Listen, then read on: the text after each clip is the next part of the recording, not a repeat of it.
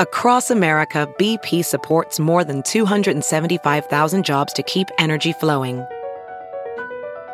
Jobs like updating turbines at one of our Indiana wind farms and producing more oil and gas with fewer operational emissions in the Gulf of Mexico. It's and, not or. See what doing both means for energy nationwide at bp.com slash investing in America.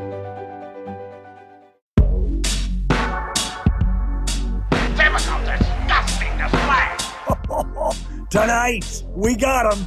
Goldie and the Sulk. This is a typical, typical disgusting, disgusting, disgusting, disgusting display. And it starts right now. Oh, great intro. Hey, welcome or welcome back. This is episode three of a typical disgusting display with Goldie and the Sulk, a podcast for writers by writers who hate writing. really short title. Really not regretting. But regretting love podcasting. love. We love it. We love just sitting there. We don't love writing. Yeah. Uh, of course, joining us as always is our producer, JC Brooks. JC, how are you today?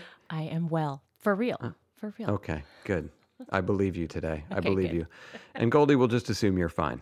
yeah. It's, I just, what the listeners will never know and appreciate is this is our second attempt to start this podcast.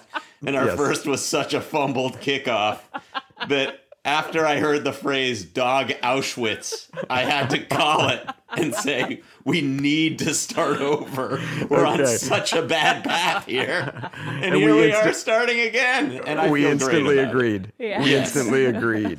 Yes. Uh, yeah, I don't know. We we got down the wrong road there very fast. It was 40 seconds in. What happened? I don't know. I tried to talk about your legs, and you kind of skirted the subject.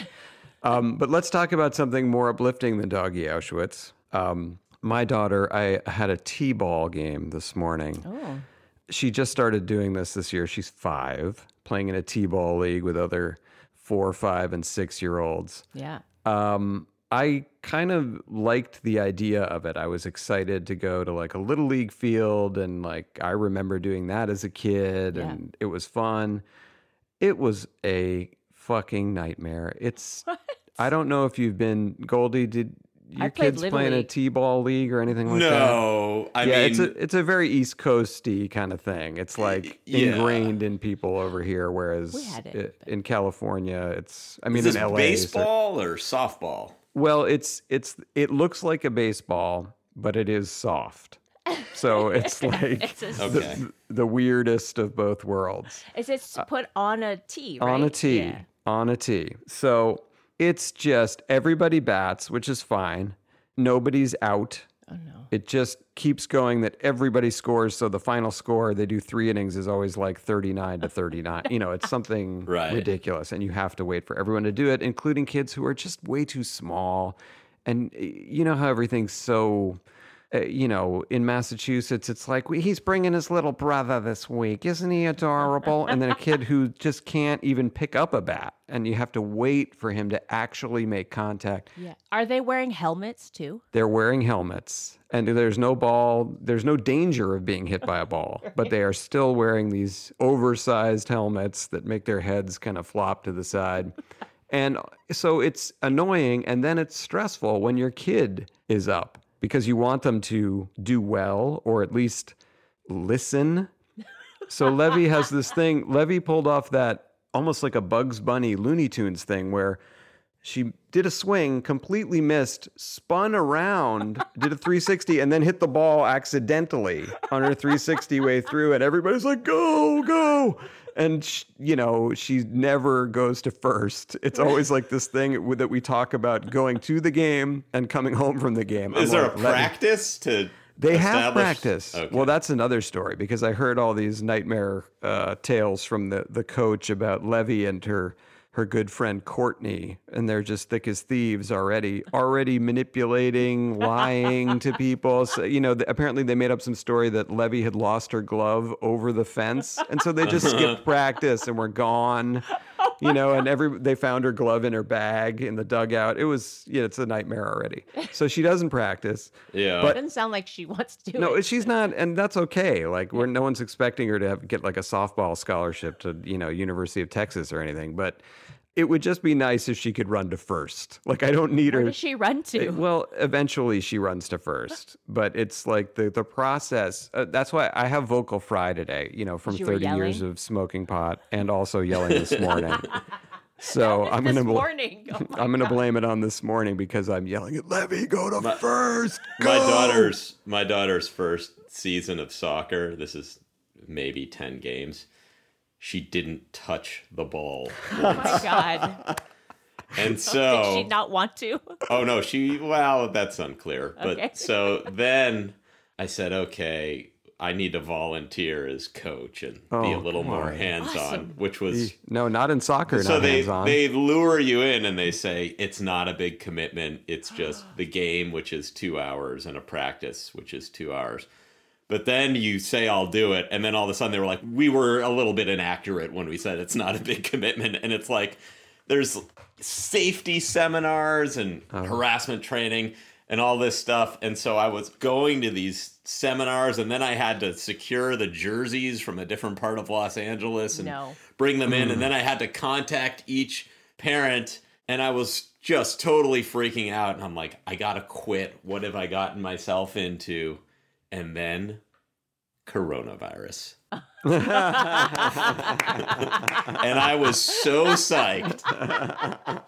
And I'd still feel like it was a good trade for me. It's like even with a year and a half of no school and everything, I got out of being a soccer coach. Oh and of course, this week they were like, "Should we pick up where we left off?" And I said, "Absolutely not. no, You can't. No, Y- You can't. You can't. no." No, the, I mean, yeah, the only aspect of being a soccer coach that I would like would be having that net bag slung over my shoulder and then dumping out a bunch of soccer. Like that's the only part I like, and then Well, I- everybody else do everything. the other half of it that was thankfully again uh, COVID came was I- I've never played soccer, so I've Oh I've God. never participated in a single soccer game, so I do not know the rules. I know no hands and Right. I, I don't really know anything. But by the time they're nine and ten, which is how old my kid is.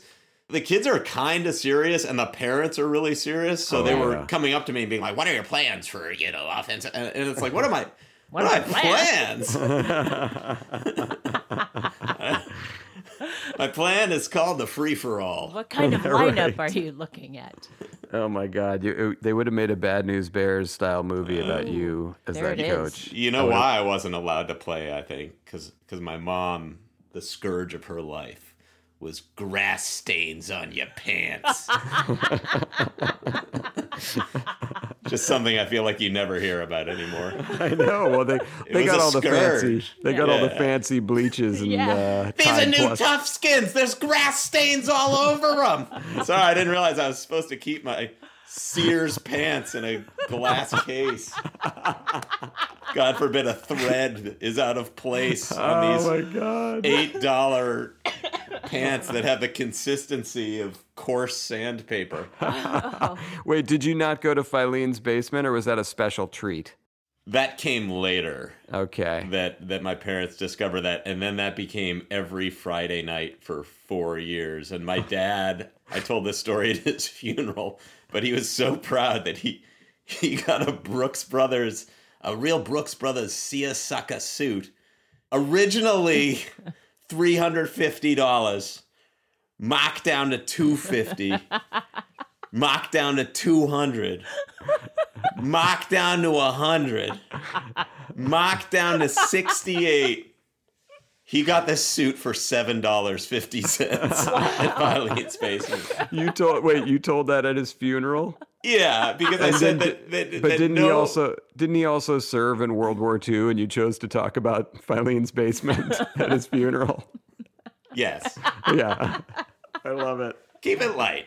I know. I love that. That's right. No, we don't need dog Auschwitz I, here. the, the point was that the less he paid for something, the more he valued it. Of course. Yeah. Oh my God, my dad absolutely is like that. I mean, he's incredibly frugal. I, I remember one of the funniest. Uh, he he went on. He had gotten these special windshield wipers that had like three blades. You know, because we were we were in Westboro, Mass, so it could get snowy, and they had these three blades. And he kept talking about how, you know, what a deal, and he got him off TV or something. So this big snowstorm came, and he was out there in the cold putting them on. We get in the car. And we start to drive away. He turns them on, and they both instantly fly off the car. Just flew right away on the first wipe. They just detached. Oh my god, I can still feel like the and and I had to repress my laughter because I knew it. He was angry. Yeah. But uh, t- today, I think he would think it was funny. But at the time, I remember just looking the other way out the window, just in you know for five Yeah. minutes and laughing. Anyway, My my dad, he when he retired, he bought this boat. It was a an O'Day Mariner. It's like a 22 foot day sailor thing, and there's just so much work that went into it that he did all himself. But you got to paint the bottom with this special paint so the barnacles don't get on it, and yeah, you got to find a place, you know, to get a buoy, which was in this harbor called Arey's Pond that was a harbor, and then you had to navigate this channel by motor to get out into a, a Pleasant Bay, which is a nice place to sail. So his whole focus of his year was getting out there, so we get on the boat for the first time out there, and we're on our way in the channel, and he he drops the centerboard and the chain of the centerboard breaks and it just falls off into the water. And he, you know, he's someone who kept such a tight lid on things. And he was just like, fucking goddamn shit, motherfucking goddamn fucking centerboard. I, I, I just spent all year, I just had to do all this shit. And I'm fucking centerboard. Fucking damn it. And just like, like just, you know, on TV you'd hear, it's just 40 minutes of you could just see everything he was angry about in his life oh. in the 70 years up to that point coming to a oh, head that's in so that funny. moment. That's so funny. Yeah. Anyway, that's every day of my life now. right. All I could think of was J. Geils' centerboard when that happened. I just lost my centerboard. Um, so now we, uh, speaking of boats, hey, we have some sad news. Speaking of boats, uh, we, we lost uh, a legend this week. We lost a big one. Uh, Captain Stubing of the Love Boat, aka Gavin MacLeod, has passed away. He gone! This was sad for us because Goldie, you and I, and JC, I don't know how you feel about it, but we, Goldie and I, have a special place in our heart for the Love Boat. I grew up Yeah. I mean- watching this, and actually, I, I would say, in a way, it's sort of what made me a TV writer. My brother and I, um, there were times my grandmother came to live with us, and, and so we started sharing a room. And as we fell asleep at night, we would together come up with Love Boat episodes. Oh my god. we were like That's eight and six. That's amazing. Yes. Yeah, and we would just uh, say, you know, and then Gopher would have forgotten his uh, uniform that week. You know? Oh my God! By the way, that's episode quality for the Love Boat already. Like Gopher Yeah. Forgetting his losing his uniform is totally a Love Boat. Well, I, I, I just think with Captain Stubing, it it really is. There is a poignancy for me, a, a genuine poignancy, in that I, I think it's he's sort of the last of a certain type of authority figure that was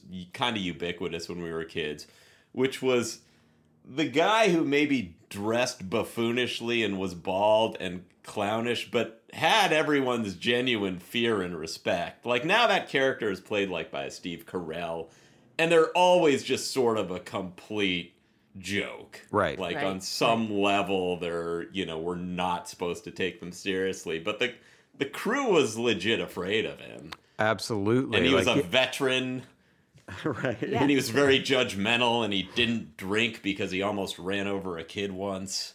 Oh yeah, God, you remember all wow. this stuff. I don't remember that. I guess uh, it because it just recently got put up on what Peacock or one of the CBS. the, C, the CBS, Which is all- now suddenly Paramount, right?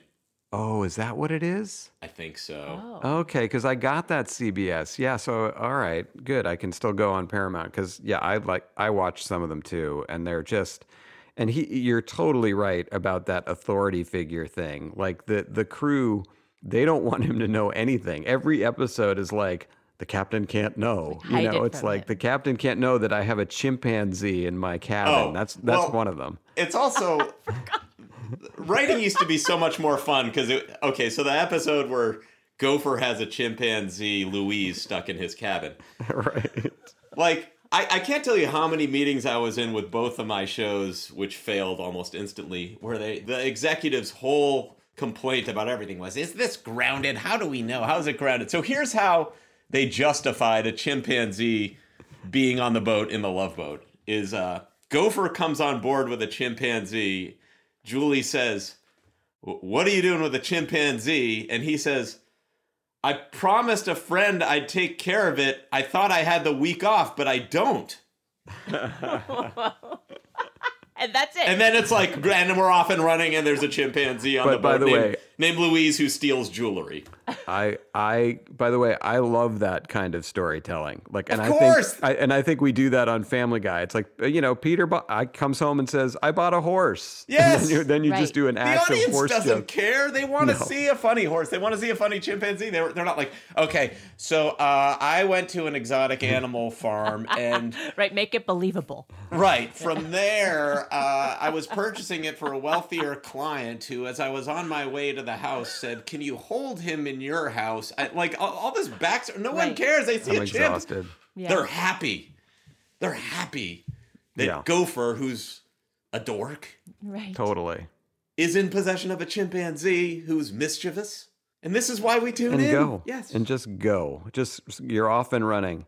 And by the way, Fred Grandy, let's not shortchange him. Uh, multi-term congressman from I forget which state. He ran for Congress after Love Boat and and his son is very- like an accomplished comedy writer, really. Charlie Grandy. That's his son. Yeah. Wow, I didn't know that. Yeah. Wow, what a family, huh? I know. Uh, well, anyway, but but let's not shit on uh, Gavin MacLeod's grave um, by not far talking from it. about him some What's more. the No, opposite of taking a piss on someone's grave? I'm doing it Put- right now. putting a piss back in on someone's grave. You're taking one away. I, I go to his grave, and if I see urine there, I, I put it in my own body. Reverse That's good. That's how I, am you honor. dehydrating MacLeod's grave. That's how much I venerate him. And now, Goldie, because I know you watched recently. Did you notice when you watched? Because I sure did when I was going through season one of The Love Boat. And again, not to piss on his grave, that the man looked like he might have been having fun oh, during oh the yeah. filming. I agree. Like he looked, I always thought that. his eyes were bloodshot a lot, and the, and the, a lot of the show is close ups. Yeah. Oh, MacLeod? yeah, oh, I didn't. Know. I notice thought he that was at a all. drinker. yeah. It was that right? And maybe that's the reference to faith in his book. Usually, when someone drinks a lot and hits rock bottom, then Maybe, faith comes yeah. suddenly. So I will say he's he has bewitching blue He eyes. does. He Very does. intense. they are piercing. Yes. Ooh. piercing blue eyes. Um, but he's gone, and we appreciated him. He made an impact on our lives. And Goldie, it sounds like you know he he started this whole uh, writing engine going for you. He gone. at he Well- gone. That's Sorry, I had to do it again. we already knew that. Just, He continues to be gone. Yeah, it seemed I gratuitous. know it was. I Um, just, But of course, you know, uh, Gavin MacLeod, very popular in the 70s. He was on Mary Tyler Moore show, into Love Boat in the 80s. Who else was the king around that time? Johnny Carson. I think it's time for Johnny jokes.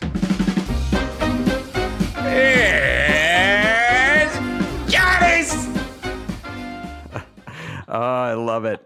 I love it. Okay, so this is a part of the show where we tell Carson style monologue jokes because we grew up watching Johnny Carson, and the first jokes we ever tried to write to help us get jobs as writers were these kinds of jokes. Goldie, I know you, I used to look through uh, the back of USA Today that have that state by state with little boxes and little weird stories from each state. That was always kind of a gold mine for these kinds of jokes. All right, so let's get into it this week. I'll go first because I know uh, that's how it's going to go. So Goldie can ramp up his impression. All right, here we go. I should have more water for Johnny jokes. Getting a little lip smacky. Here we go. well, uh, uh, all good things must come to an end. A future Hall of Fame kicker, Adam Vinatieri, has announced that he's retiring from the NFL after 24 seasons. Yeah. Uh, fans of the kicker were disappointed when the news hit the post. Thank you very much. That's very good. Okay. I'm now nervous because mine suck. No. Oh, no. come on. All right, here we go. The, I, I think that I may have peaked already, so fear not. Uh, now, this is uh, this is a nice story. Uh, with COVID restrictions easing up, Boston's Fenway Park had their first game back at full capacity. Just terrific. Uh, and as an added attraction, Senator Ted Kennedy was there to throw up the opening pitch. Slowly going downward. I was holding for the laugh. Yeah, I didn't. I didn't know that when we wrote these jokes, we were also existing in 1981. I know. I'm. I'm. I'm having. You know. Hey, you wrote the time travel show. I'm just having a little fun. These can be anachronistic, Johnny. Look at where the time travel show got me. You're in, I your, know, that's you're in your guest house. I'm in my funny. house, which is smaller than your guest house. All right, settle down. Um, here we go. C- uh, continuing with the Johnny jokes. Hoping to redeem myself for that last one. Tall didn't like that last one. I should have listened to her. Okay, here we go.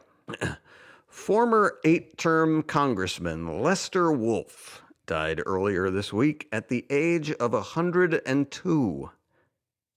Wear a mask, people. See, that's All right, great. and, co- and going into the last one, the last joke. uh, here's a here's an interesting story. Earlier this week, a corporate giant Amazon came out in favor of the federal legalization of marijuana. Uh, gee, I guess I know why my package is smiling. and that's it. I'm already was my calling it for you. I'm already That was- calling it for you. No, there's this isn't a competition, Johnny. I mean, technically, you are supposed to be the closer by your Yeah, insistence to go gone second. first. All right, let's All hear it. I always love. I always love you. Oz. All right. I Well, uh, do you see this gas may soon hit seven dollars a gallon? It's getting a lot more expensive, and uh, yeah, I stopped in Encino to fuel up last night, and a sommelier handed me a gas list. Ew, that was good. Japan is preparing for Olympics in the time of COVID. There are all sorts of innovations to keep the athletes safe. There, there are sanitizing stations, robotic janitors, and the entire stadium is now behind a sneeze guard. That's good. Sneeze guard is a very good punchline for him. Okay. I don't know. All right. Well, if you liked that, uh, a California woman was reunited with a wallet that she lost 46 years ago. And uh, wouldn't you know it, everything was still inside. Yeah, it was so old. How old, old was it? The money showed George Washington as a baby.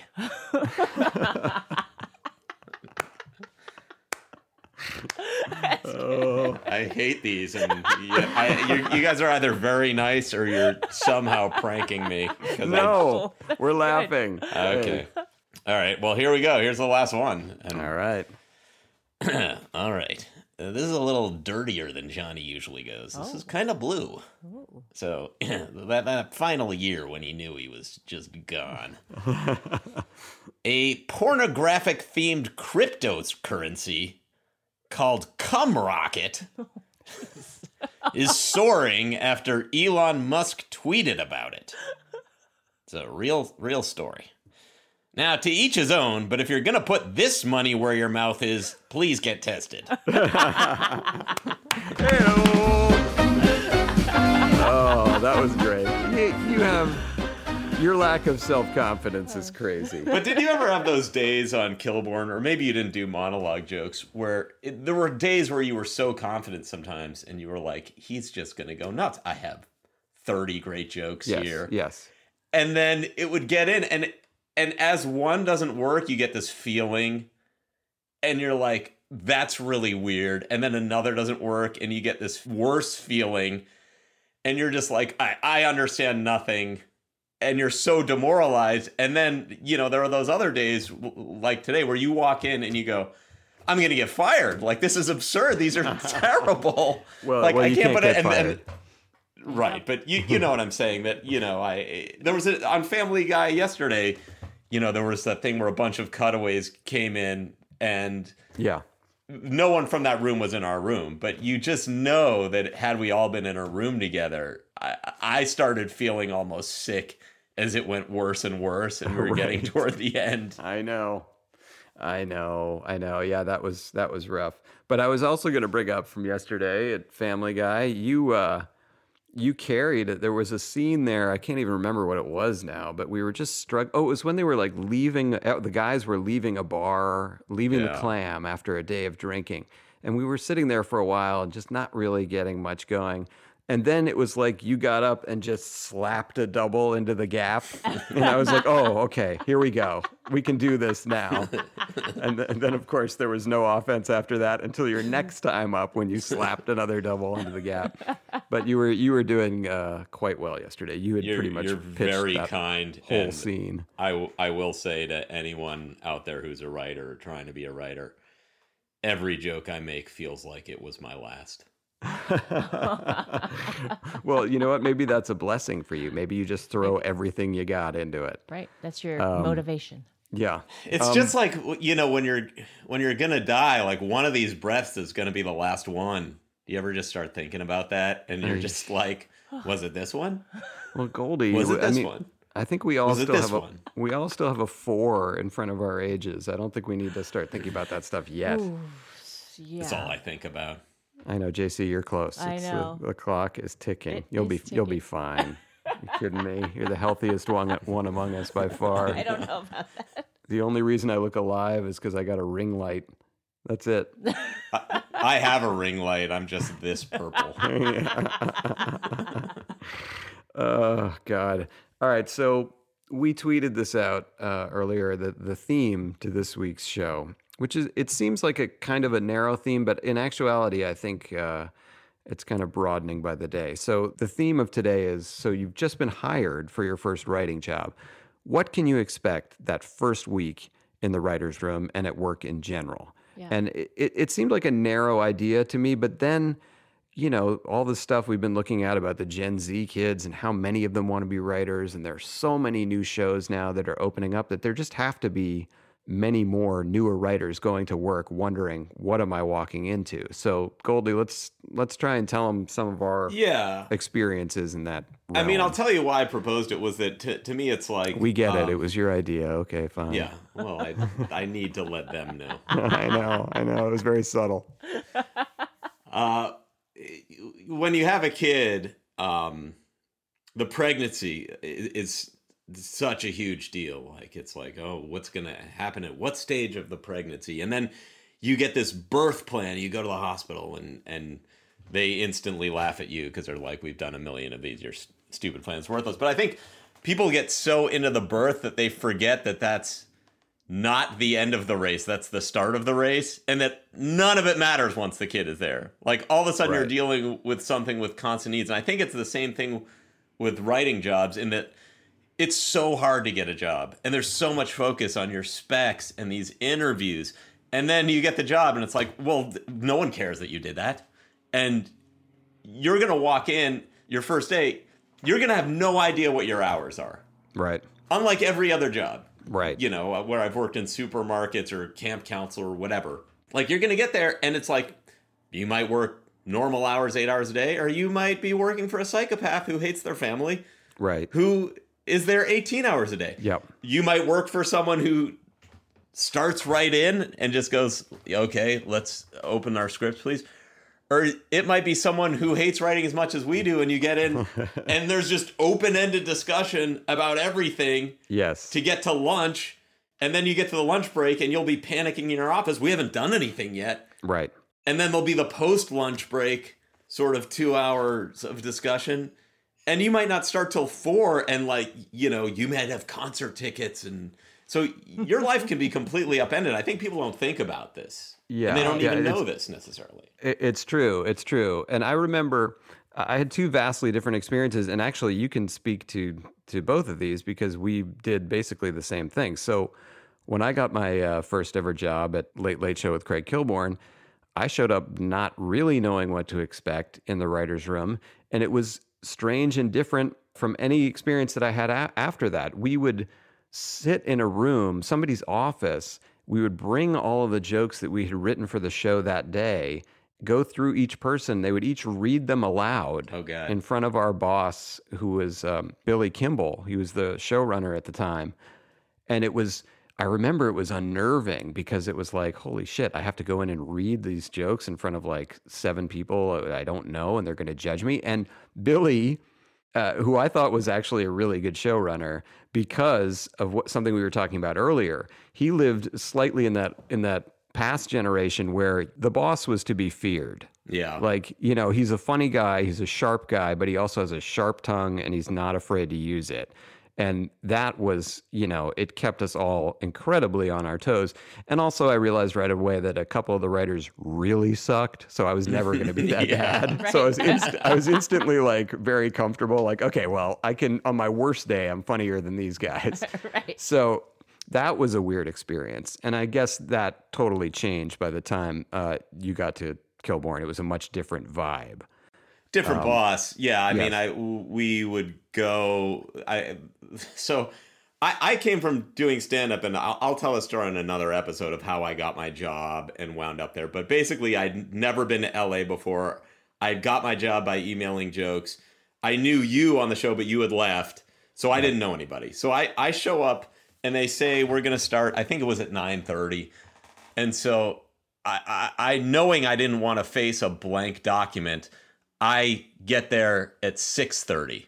nice. But I don't have a CBS ID, Oh no. so I'm just sitting on the lawn in front of the gate Oh no. for hours. And then Mike Gibbons, the boss, drives in and sees me sitting there. He's like, "What are you doing?" And I had been like, just trying to memorize a series of jokes Oh, God. for three hours and then he was like you don't need to do that but it, it made me that was my version that, that that was when i started to feel good because i said oh i'm going to work harder than anyone here because this Yes. is so much more important to me Yeah. Yeah. than anyone um You, well, you're you're a rare combination of writer where you're, I I think, having worked with you many times, that you are the funniest person in the room, but you work way harder than you should. you know what I'm saying? Like you i have a am work never out of fight or flight right. i, I right. experience no moments of re- Yeah. relaxation So you, yeah, you work very hard all the time. Like you don't, you don't check out.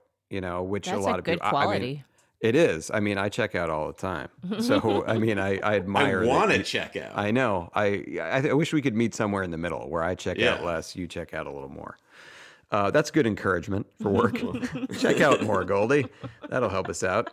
Um, but a contrasting experience was the first writers' room I worked in uh, in the world of sitcoms, which was like three years later, was a short-lived show in 2002 on Fox called The Pitts.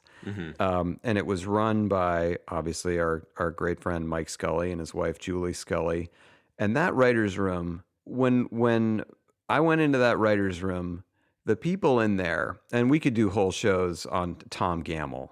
You know, Yeah. Tom, Tom Gammill is Tom Gammill and Max Pross are a legendary uh, writing team in the comedy world. If you see their names on Seinfeld, Saturday Night Live, Letterman, The Simpsons, I mean, they've been everywhere. garry Shandling. Garry Shandling, they, uh, I Dads. think they, uh, dads, the list goes on. I think Curb, but uh, so Tom Gammill is one of those characters and you are so happy the, the minute you are introduced to him because first of all, his voice is so disarming. Like he has Yeah. such a, a, a unique kind of voice. It's like this. Hi, how are you? Nice to meet you. and you're instantly already kind of like charmed by this. And then he is so funny and silly.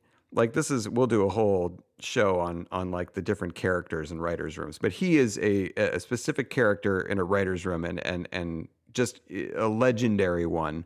So working in that writer's room, and Mike Scully obviously is the same way. He's as funny as they come and as nice as they come to writers. So going into the sitcom world, first week on that show, I was in awe looking around at these people, but they made me feel so comfortable. You know, they did I never felt tense like, oh my God, I should say more or I should say less or I shouldn't have said that.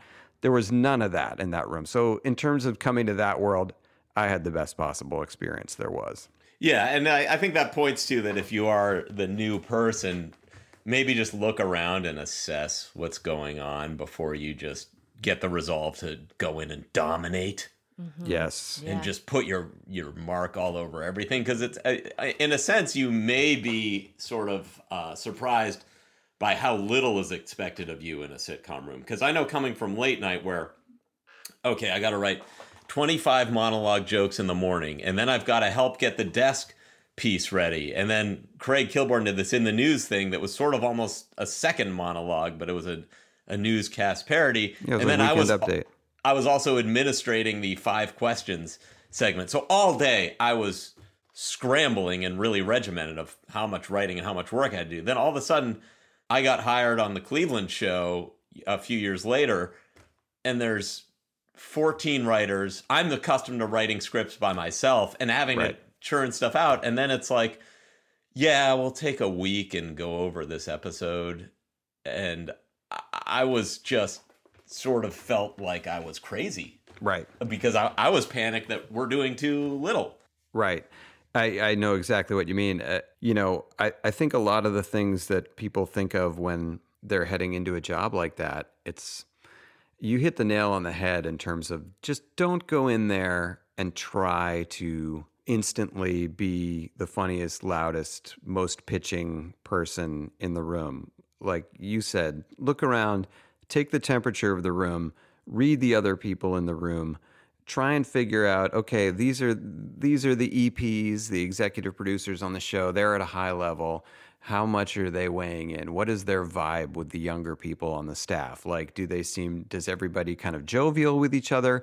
Are people who have been there maybe you know a little longer than you deferential to the older people? It's like you should take your just your social cues the way you would a kind of in any situation almost like a you know like a high school party in a weird way where you just try and survey the scene and see where you can do the most good. But I think that you also said earlier, which is so true, that the the types of shows and the types of show runners will dictate whether your life will be fantastic or a living hell.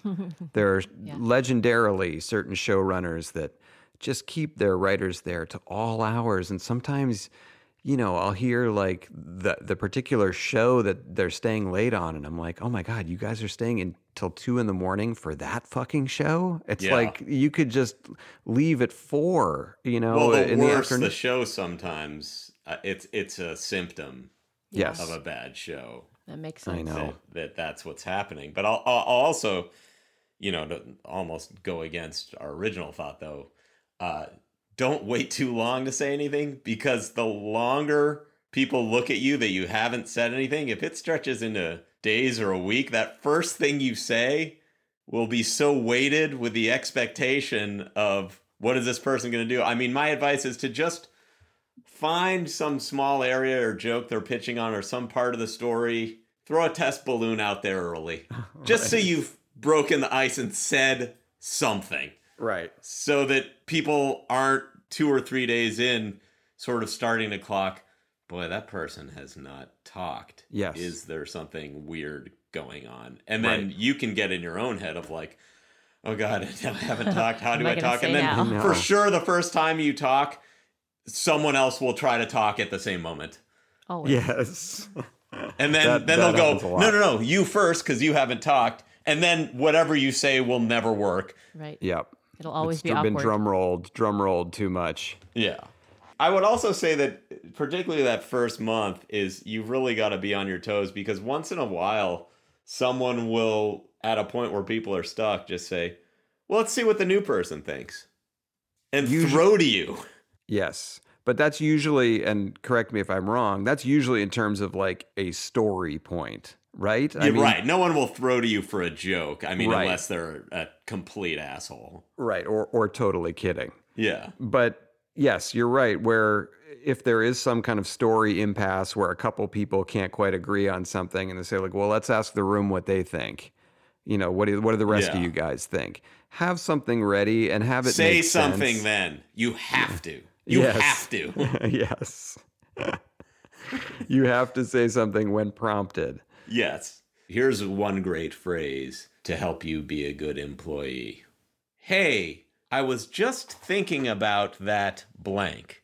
Hmm. This can be in the form of an email, a text, but it lets the person running know that outside of the room, you are giving consideration to a problem. Maybe it's an ongoing problem, maybe it's a story that needs breaking, or maybe it's a future episode, or maybe it's how to use a guest star.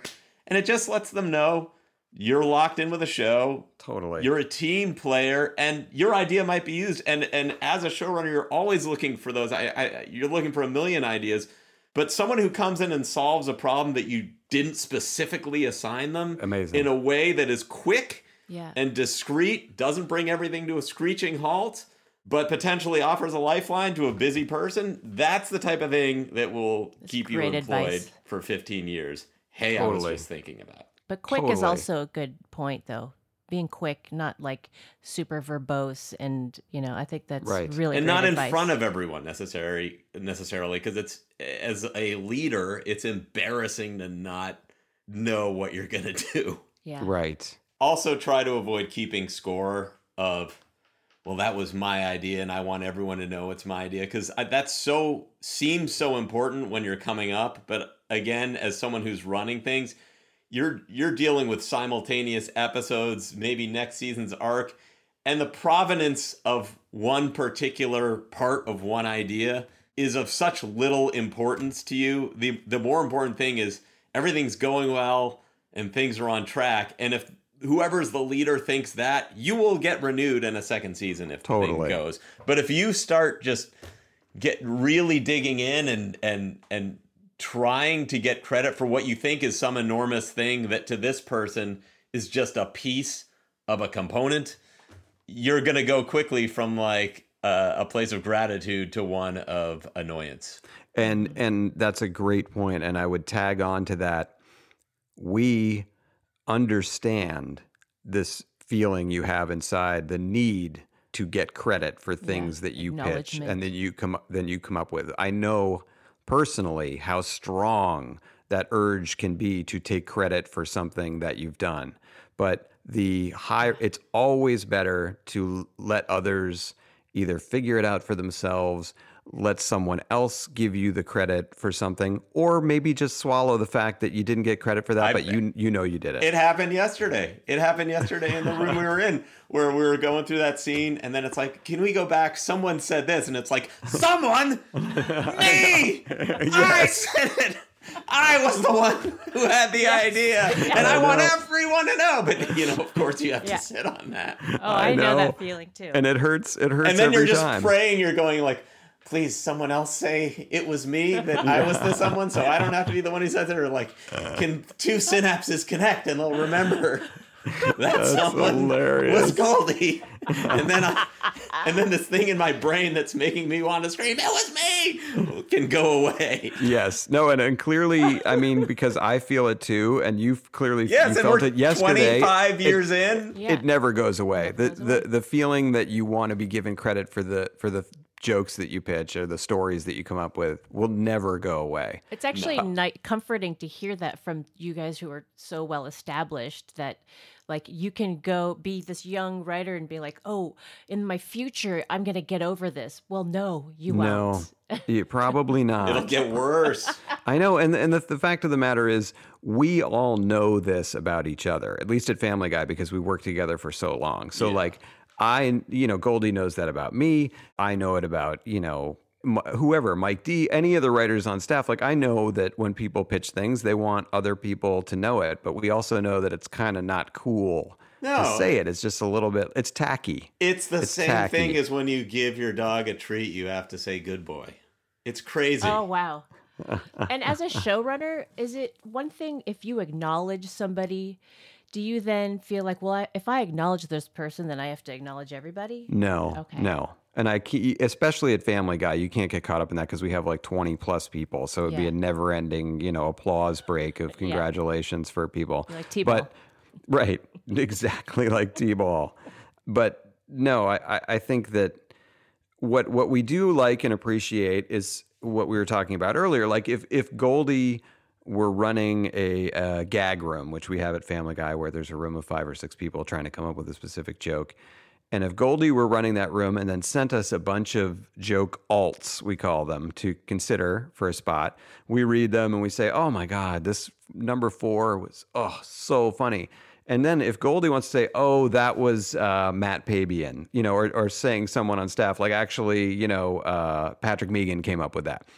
That's great. Like that's a nice way for the credit to kind of make its way around. And generally, people go out of their way to do that with writers who are younger and coming up, where it's sort of like, you know, who pitched that? Matt mm-hmm. Pabian, and everyone's like, well, I guess he's working out.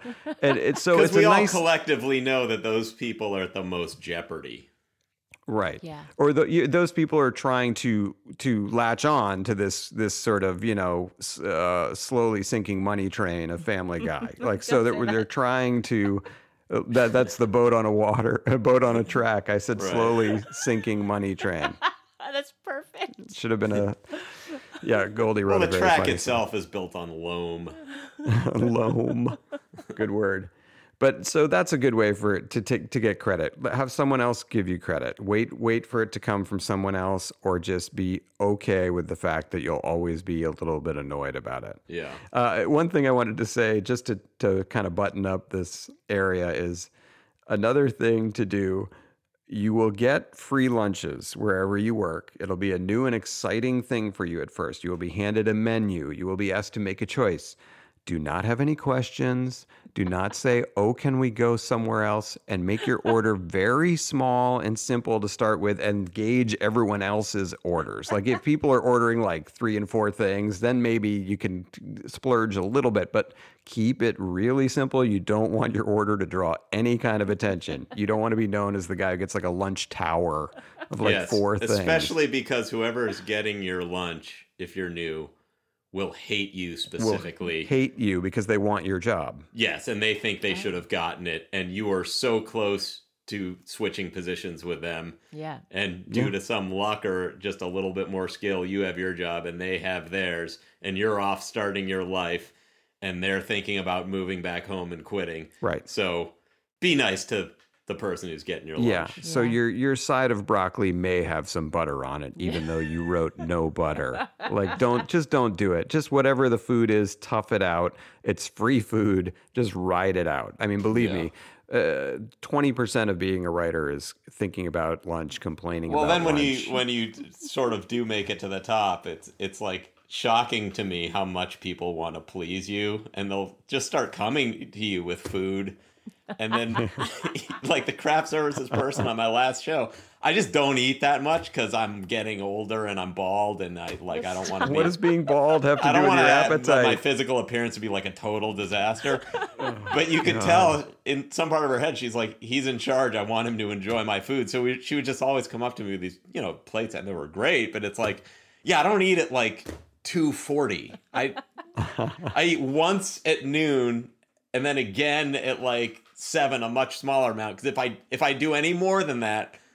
I'll never recover this this body that you see before you. I just I just love the idea that people on your show are like coming and laying tributes at your feet, like tributes of food. Just kind of, sir, please. Well, it's like you know, have you think tried the enjoy my- empanadas? And it's like, I Empa nothing. first of all, like I, I I'm and I'm right to be concerned this thing's about to be canceled. I, I no, I'm not thinking about the empanadas. I'm thinking about like, can, can I start drinking in my office? yeah. That's all and I'm you thinking and about. it turns out you can. And it turns out. I did. When- well, yeah, when you reach a certain level, you can do whatever you want in your office. That's another thing we don't talk about that much. But um, Nor should we. all right, no, we shouldn't. We should probably edit that. That out. might be our last episode. right. Goodbye, What you everyone. can do in your office once you're Right. in charge. yes, what we have done. Our top five stories. Um, well, I I, don't mean, know that we. the only the best part of the office to me was just like, oh my god, now Season I can two? close, close the door and just start drilling them into the couch. Wait, what? farting, farting in your office. Yes. Okay. Yeah. Oh, I yeah, I could see what. You, no, I just literally like Oh, you got buzzed. the the worst part for me. The first time I had an assistant was like, oh my god, now I can't hide from this person, and my stomach is a disaster. Yeah, mine too. Mine too. You got two Jews here, my friend. Yeah. oh, is that a thing? anyway. Oh yeah, Jewish stomachs Yes. are uh, famously terrible. Oh, I'm so Yeah, sorry. Terrible. It's a Grepsy. British car of a stomach. Oh. British car of a stomach. Wait, just wait. constantly First joke coughing of the up. day. First joke of the day. You can't, An hour you can't play that this late. We already did the Johnny jokes. God. I like we should just see play it later and later. Yeah, every like week the- we'll be like 70 minutes in. So it has to be before the Johnny jokes. Well, right? I mean, it should be Maybe around- just have a quick hand early. what if there isn't one? yeah, that's true. That's true. Um, then, well, if the if we haven't told a good joke for a whole episode, you can play uh, Sarah Silverman's quote about that. You're terrible at what you're paid to do. yep, she used to tell me that all the time. it was wonderful. Whenever I would make a bad pun, she would say that all the time. Little does she know that my entire empire is built on bad puns. or maybe she does know. Yeah, she probably does know. Um, well, we, I don't know that we fulfilled every every aspect of what to expect uh, when you get your first writer's job. I mean, obviously there. So let's go to some of the questions, some of the things we probably didn't think of. JC, I know we didn't have that much time to cultivate these, but if are there any that looking at them stuck Yeah. out to you? Let's start with the one on top. How? Okay. Okay, this is from at Kevin McCallum. Hmm. Ooh, is that the kid from Home Alone? Maybe. okay, keep going. How old is too old to begin trying to get your first ever TV writing job? Goldie, you talked about this the other week. I don't. I don't think you can be too old technically.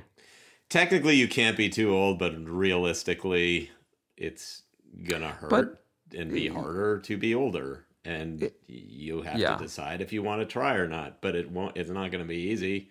I, I agree. Like it's just it seems like it's easier to start younger for so many reasons. But if you're over 50, I think they're, you know, listen, I don't know all the shows. I'm sure there are a bunch of them. The Kominsky Method, Gracie and Frankie or whatever the hell that show is. There are a lot of shows now that are popular that are geared towards older people. And I'm I sure they're don't want to looking for older writers. people, though. The writers on Gracie and Frankie were younger people. I don't want to mislead anyone into thinking that you want to start at 55 and like, is there a realistic shot at this? Mm, mm, arguably not. Is there an unrealistic shot?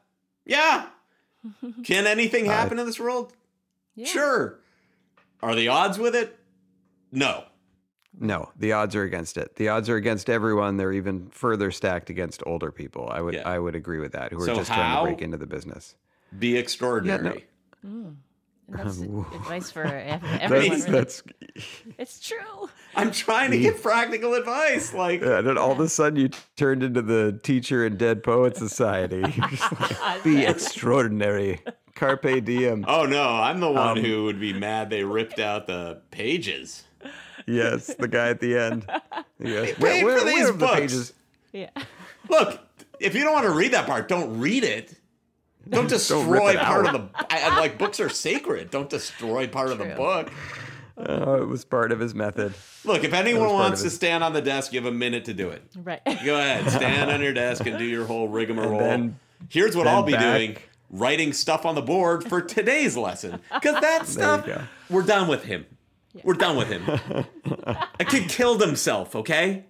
Oh, So all that oh, a kid stuff, did. yeah, he killed himself. So like, he doesn't Yeah. get to play in the Shakespeare sandbox anymore. Right. So we okay, I like this. We we kind of we we went deep it. into Dead Poets Society Yeah. there without really telling people. But yes, Yeah. Be extraordinary. Uh, be extraordinary, says Professor Goldie. Thank you, boys. Let's go to our next question. we have Sarah is okay, I guess. What's the worst reaction to a joke you pitched or when you felt like you didn't fit in with more experienced writers yet? And how did you become more confident? Ooh, God, I think I try and block out all the bad jokes I've pitched. There have been many. I think the the, the key there is you. I mean, certainly at a place like Family Guy, you can't be afraid to make a bad pitch. Like if you don't want your first pitch to be a bad pitch, like you want to start off on the right foot. You want to show people you could be funny, but then you have to be willing to try and throw things out that don't always work. I can't particularly remember a situation where I felt like I'm sure it's happened that I felt humiliated after pitching something stupid, but I I don't it didn't stick with me long enough. I think that's that's again, smoked pot for 30 years, so I forget things quickly. And so I think that's important in my my line of work, especially with the amount of dumb puns that I say. Like it's good that I just kind of forget them and kind Right. of keep moving on. Uh, I, Goldie, can you think of anything? I mean, you, you by the way, your jokes are excellent Well, most of the appreciate that, time. but, so you I, know, I've been fired before. I don't think you have. well, I was fired from SNL. We'll get into that another time. Yeah, so I was I was fired by Craig Ferguson, and I'll say if it's not working out, Don't laugh. and I didn't. Uh, but I'll say if, you'll know if it's not working out. You'll feel it in every fiber of your being. And something that this may be a whole other episode, but you should always be looking for another job. Always. Whoa, Gold, Goldie, When you just- have a job. Hot we take. just brought you back on Family Guy here. This is not. And uh, I'm leaving. He's got one foot out. No, it He really, really, the the second you have a job, you should be writing other spec scripts. You should be looking around. You should still be in contact with your agent. You should be trying your hardest to make that situation work. But the job hunt should never end because, uh, look, I've been out of work three days since 2002. That's not an accident. It's because I was always, always, always planning for failure and uh, you should as well. So I'll just say, like, I, I have, you know, there were entire weeks on a show where everyone hated everything I said. I got fired. I knew I was getting fired, but I was able to take the money while I was hanging on and being humiliated and getting angrier by the day. And I was able to marshal my resources. And the next day after they fired me, I walked into a different job because I had read the Your tea base leaves. is right. I remember So when you. I wor- would say remember, just- I remember Yeah. when you worked at Subway. Go ahead. I would say take the humiliation, and uh, it's gonna suck, but channel it into a job hunt if you really think it's that bad. And I'm I'm assuming like for writers, most shows come to an end. Um, so Yeah. that's another In my thing. case, all shows come to an end. uh, yeah, yeah. I mean, it's something that I think writers always have in their mind, especially if you've been in, uh, you know, doing it for ten plus, twenty plus years.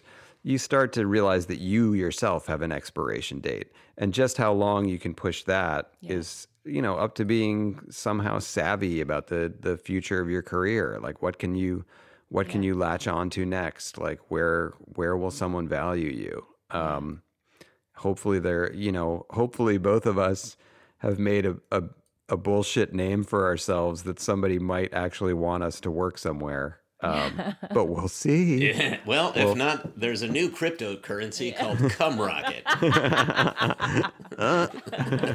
well really put your money where your mouth is Well, and I should actually maybe correct that. It's not just writers; it's anybody who works in television. We all Yeah. expect that the show's going to end. It's just maybe we're lucky to be working on the longest running shows.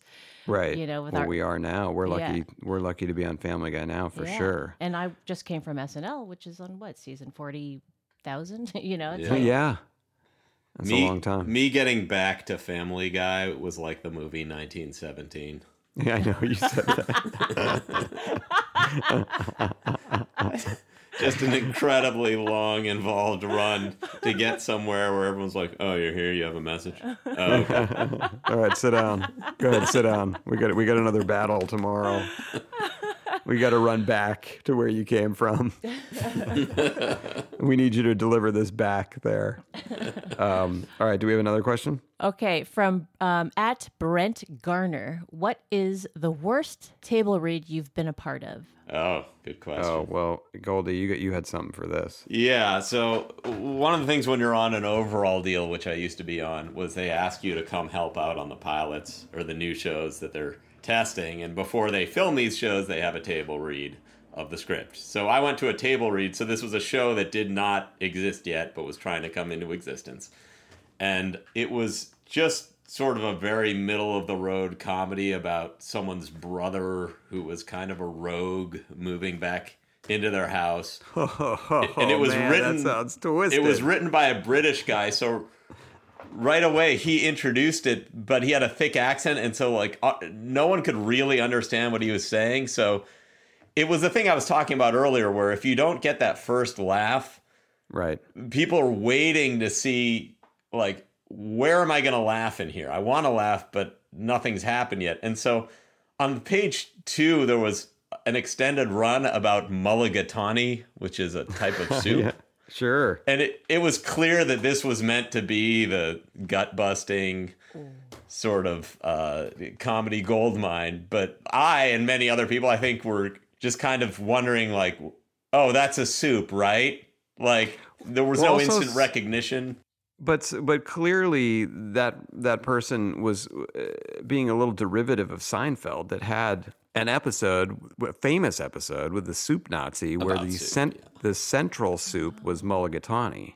Yeah. Oh wow. Um, well, so so so in any case, after a pilot, like typically what happens if you're helping out is the writers go to one room and then whoever created the show goes in with the executives and they meet and get notes and they come back in anywhere from a half hour to an hour. So we're sitting there, a half hour goes by, an hour goes by.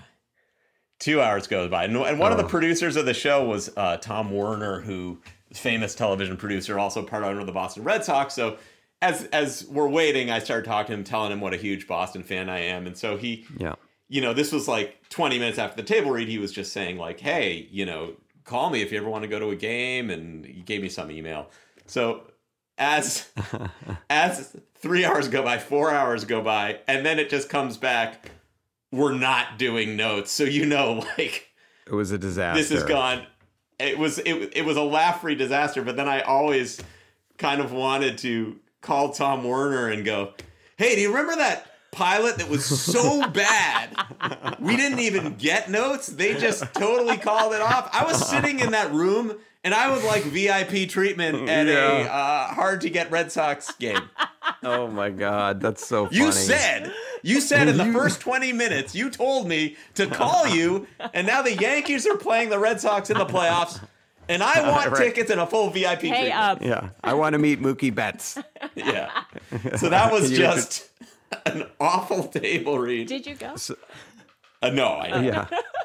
And so, JC, you had an interesting table Uh, read yeah. experience. Okay, so um, I've mentioned I worked on SNL, and even though I'm an audio person, I was there for table reads, and I was there when Trump hosted Mm. during the election. Oh. So, which was a very interesting week. But this particular table read, there's this one moment where, um, This is the 2016 election. yes, I didn't remember that he hosted that. he hosted um, because He was great. Hillary hosted, no, Hillary guested. right in that sketch. Uh, Goldie, I'm pretty sure this is one of your favorite episodes. Yeah, yeah. It's my it's my favorite episode of SNL when Donald Trump hosted. That's a fun one. I thought to that was quote. the best episode. Yeah. the best they've ever been. Okay. And I'll tell that to anyone at any time. Yeah. It's my all-time favorite episode of SNL was when Donald Trump hosted. What's yours? They're so- He was the best and the funniest host they've ever had. okay, so Trump has his phone in front of him, and apparently it rings. He picks it up, and he's like, "Yes, yes, great, great news." And then puts it down, and he's like, "My book is number one on the New York Times." Doesn't and sound like him. And I, I can't. and then apparently, I find out later that the phone never rang. He Oh. just picked it up. God. pretended. He's a genius in a weird way. He's like promoting to us his book. He was like That's like it. such a like a follow the queen style like ruse on people. Like I'll do the old fake phone ring. Hello, really? Number one, you say? Let me tell everyone. I literally. Oh my god, that's so funny. Yeah. I mean, I guess my only, uh, I, I'm, I'm sure I've been to, to many bad table reads. Again, 30 years of pot, can't remember. But we've had many bad table reads at Family Guy. I mean, I've been there for like, you know, 200 episodes or however many. Uh, We've had some clunkers in there, and that's a bad feeling because the table read, it's sort of the connection point between the writers and the rest, the production staff on the show. It's like when they come to sit in an arena and watch what we've been doing, what we've been because because oftentimes production can have this uh, or other people can have this view of the writers room like oh they just fuck off in there and they don't do anything and they get oh, they're overpaid and they're spoiled babies and and a lot of that's true. And look at their cars. I know. And so there's a resentment there and and you you want to show them no no no we're good we can write funny stuff. And and uh, I would say most of the time at Family Guy we're able to do some version of that where it's respectable to hilarious. Yeah. But there are some times when it's just clunkers and you can hear individual coughs, you know, people shifting in their chairs and you're you're flipping ahead to see how many more pa- you're like holy shit we have 26 pages The left. it's already sound dead. of paper turning with no other. yes. Wow, no, not even courtesy laughs or anything. No, no, we're past that because Yeah. that's when they smell blood in the water. You don't get courtesy laughs. No. It's like we're gonna we're gonna enjoy watching you guys go down on this one this week, and I get it. Believe me, I get it. Yeah. like I understand. Oh, understand. if I were on the staff, I would root for every script to suck. Oh my god. yes. Exactly. I Just say, totally like, would. Look at those bozos. Yeah. I know, but you know, we're we're different that way, which is why we're in the writers' room writing jokes because a lot, so many of the guys on the production team are not like that. Like they're No, they are so many of genuinely the, so many of the nicest people. guys. Yeah. Yeah, It's so confusing. what how someone can be that way. Well, when you just meet someone who's like happy and nice and I likes their job and I can't figure it and out. And loves to laugh. I know. There, you know, there's a uh, you know a wall with a hole punched in it at home with those people, though. They take it out on yeah, somebody something else. something happens. All right, did we wrap up the questions? We didn't help too many people. Maybe we helped some. I think you did. There's really valuable information there. The important Yeah, thing is as- we talked. Yeah. and, and if, as recorded. as it's and as it says in the Talmud, if you save one life, you save the world entire. All right, so now we're going to move on to our top five list this week, which sort of connects to something we were talking about oh about two and a half hours ago. um, Captain Stubing passed away this week. Here you go. Don't play it again. Give me a chance so so um, we wanted to do a top five this week that that kind of honored him, and I think you'll figure out what we mean. So the the category this week is top five terrible but great TV shows. So obviously the tie-in with Stubing is is pretty clear, and that might be one on my list. But I, I it was a fun one to think about, and, and just to think of all the time I've wasted on these shows. But let's see. I'll, I'll just jump into it this Yeah. week. Do I feel like I always go last. Let me start at number five. Is that okay, Yeah, JC? yeah, if I start okay. at five, all right. th- thanks. um, number five. That's a running joke now. Where JC wanted to start at number one. We were all like, that's probably not. um, so number five for me was the Brady Bunch. The Brady Bunch, uh, I think, is a Yes. terrible but Yes. great show. Yeah. I watched the Brady Bunch for that hour block, Johnny, on channel 56 every Yeah. day, four to five. Oh. And I, listen, I think we all had a. I had a huge thing for Marcia Brady. She was just the hottest thing I'd ever Marcia, Marcia, seen. Marcia. And when I was like, you know, ten, it was awesome. And everybody seemed kind of my age. I've seen so many of those. All of them Yeah. know them all very choice. well. I like Uh, number four, Alice and Ann B. Davis. Oh, a working woman. Ann B. Davis. Yeah, she was she was great. You know what? She was. was the glue. She was the glue. Held that family together. Number four for me, a little show called Melrose Place. Ooh. Okay. Cool, cool, Melrose Place, as we all know, was a kind of a in the Beverly Hills 90210 world. It was an Yes. offshoot of it. I think the pilot was even a crossover with Bev Niner, as Oh. we call it in the biz. But Melrose Place is just like an adult soap opera where everyone was having sex and the women were gorgeous and the men were assholes and it was just really fun to watch. And it was very 90s, like as 90s as a show can be in terms of hair and Just jeans. painters I remember that. Nice. Just absolutely. The jeans were absurd. And they're kind of coming back now, which is ridiculous to me. But a- a funny fact about, uh, they call them fun facts, I believe now, uh, about Melrose Place is that um, there was a workplace in Melrose Place called D and D Advertising, where a few of the characters worked. Heather Locklear was a boss there. I think Andrew Shue worked there for a time. You know, like the characters were kind of working there from time to time. When they would show the exterior of D and D Advertising, uh, you know, just an exterior shot of the building, and then they'd go inside. The exterior of the building are the Family Guy offices. Whoa. Wow, fun so fact. the building where we work Wow. in Family Guy was an exterior for Melrose That's a good Place. one. That's a good one. Okay, now here we go. We'll The cruise through these Zoom last window three. where we work. That's right. Okay, where we used to work, buddy. You get it. Uh, number three for me, and uh, R.I.P. He gone. The Love Boat. Love Boat was just fantastic week after week. The guests, just watching those guest stars pile up at the beginning, it, it just promised so much, and then it, it it kind of delivered. And one thing that always amazes me about Love Boat, it always took three writers and three directors every week to come out with that kind of piece of shit.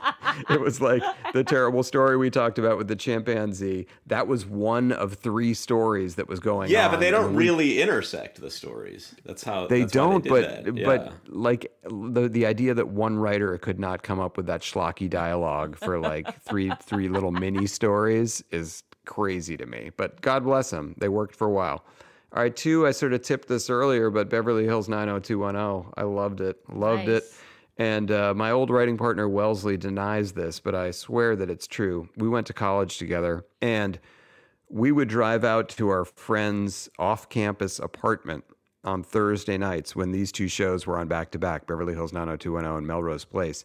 And I was the jackass who had the car.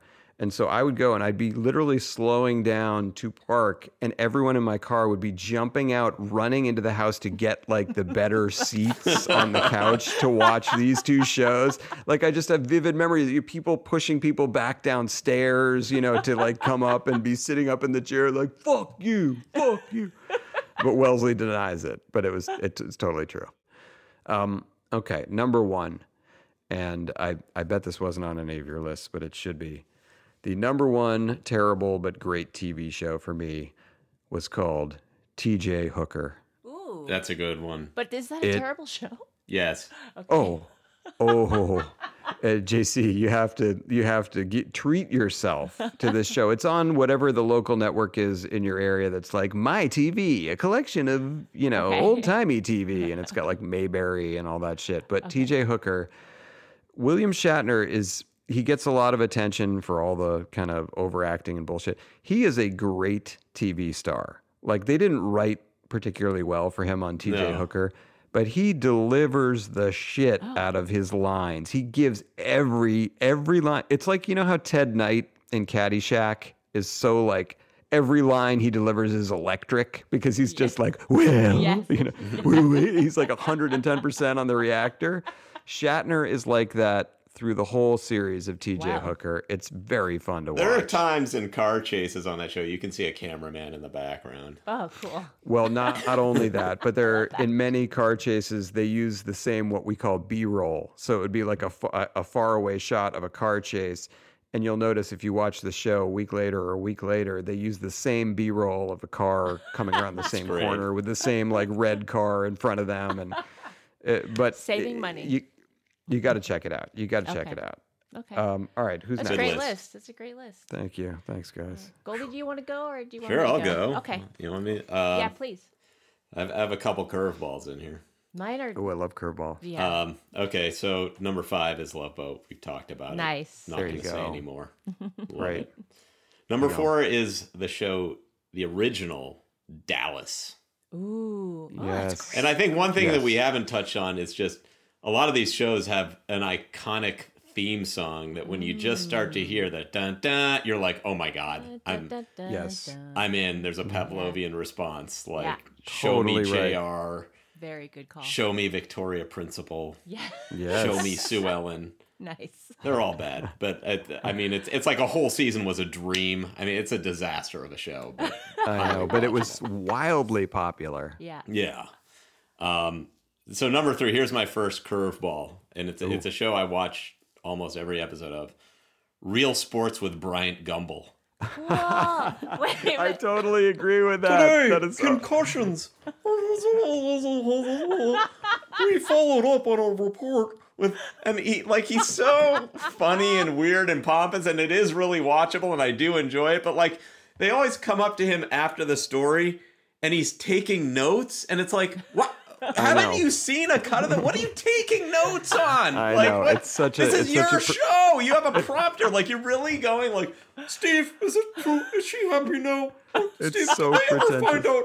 Are they, are they still gonna do that bike race next year, Steve? They- do you think the UCI will? Uh, do you think Sepp Blatter will change his behavior in the in the upcoming? Have they learned any? Like it, it's just like if if uh-huh. you just did a bunch of stuff and then a, a dweeb as you were leaving work went, "Oh, are you sure Renee? You did you order the right lunch? Did you?" Is that, anyway, Well, I, and- I love and it, you- and it, and it, the correspondents are like a morose island. I, I was just gonna say that the correspondents look like the Laugh Olympics cartoon. It's like they're, they're like Frank De, Frank Deford looks like he was dead. He looked like he was Dracula, and they, then they have that weird young guy like John Frankheimer who looks like a weird Yeah. sort of like wolf man.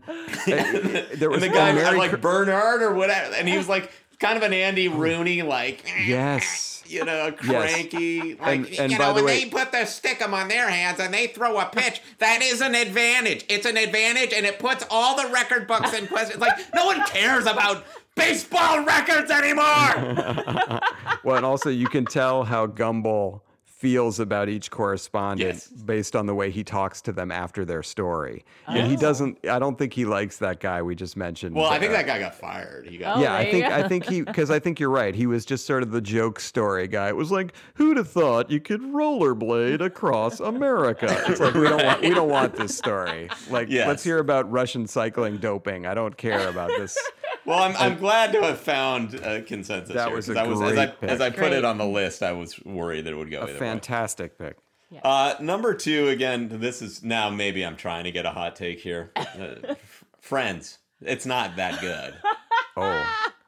You yeah, I couldn't agree with you it's more. It's fair. It's fair. But by the way, But great, but not Terrible, but great. good. Terrible but great. I I don't It's know not ex- really funny.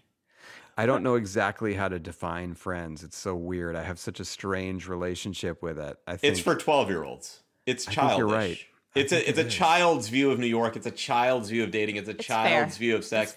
A child's view of marriage. And and that's not a bad thing. Like there's childlike wonder, which we all but it's not something that like as an adult I find genuine connection with. It's more like this is a nice fantasy Right. world and it's Fantasy right. world, I think, Yeah. is good. Like it's nothing like New York. I mean, not even close. no, Yes. no. So yeah, I mean, But I'm I'm almost chomping at the bit to get to my number one. Okay, right, okay, My okay. number one good bad show because I think what a legacy, and they've rejuvenated it with a new host, and it's an all-time classic, America's funniest home video. I it's so I was thinking about that one.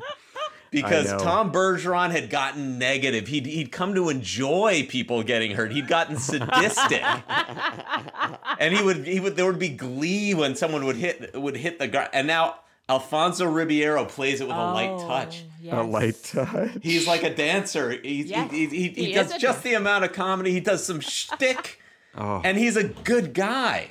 He's and they've made good- it. you if you sit down with your kids to watch this show, I defy you to not laugh ten times an episode.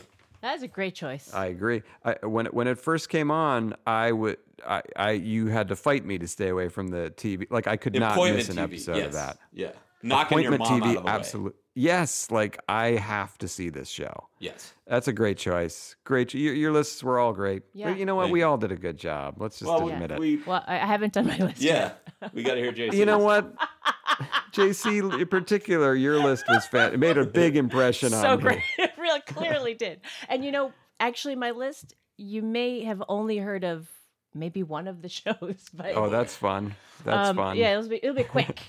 So, Alright, and I will I will say that um, I've learned a lot about myself, and that I really enjoy a very specific type of show. So Okay. my number five is it ran for one season.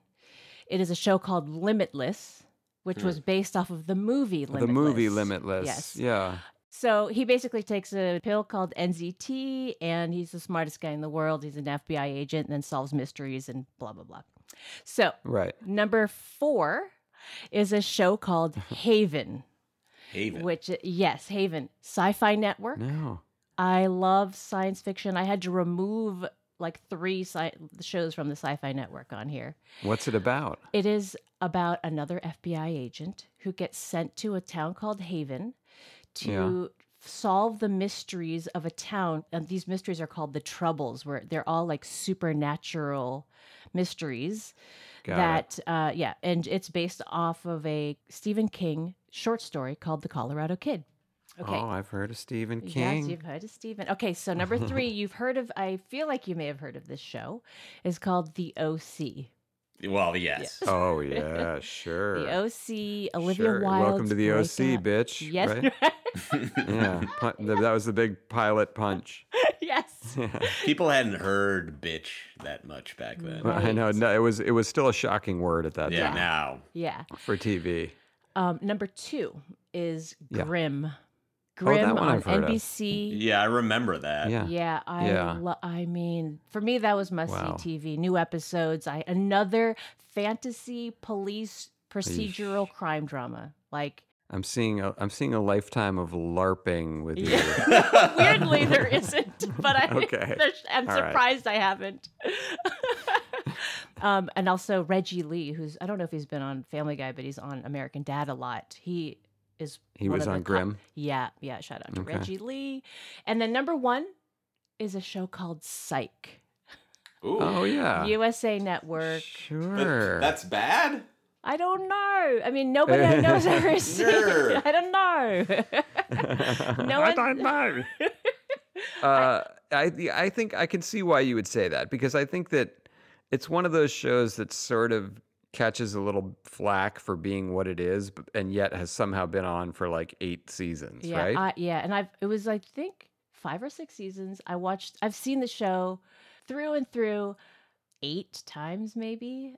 I like. I What? find. I know. Is it Alan That's a Tudyk? whole lot of psych. No, no, no it's the- James Roday and Dule Hill. Uh, and they're like- Roday, yeah, Dulé, Roday. all day. Yes. Roday all and They're, day. and they're hilarious. I think they're so funny, and of course, there's- Roday Ole Drive. There you go. Ooh, nice. Yeah, more mysteries to solve. He pretends he's a psychic, Right. just like there's a theme. So, All right. um, yeah. And Well, it that's was. that feels like a curated list. I know. It's This well was curated. such a That's what I'm difficult, yeah. um, very difficult topic for me. I you said don't think about it too much. More than any other list we've had, this was the hardest one for me. Okay. All right. Well, next week we'll make a, a less challenging list for all of us. Okay. Yeah. Five favorite pizza toppings. No, we're not doing that because I only like two, I think. Ah, I like none. Oh. All right. I've had to hot take a piss for an hour. So thanks again for joining us on our third episode of A Typical Disgusting Display Alrighty. with Goldie and the Sulk. Hopefully, we will see you next week.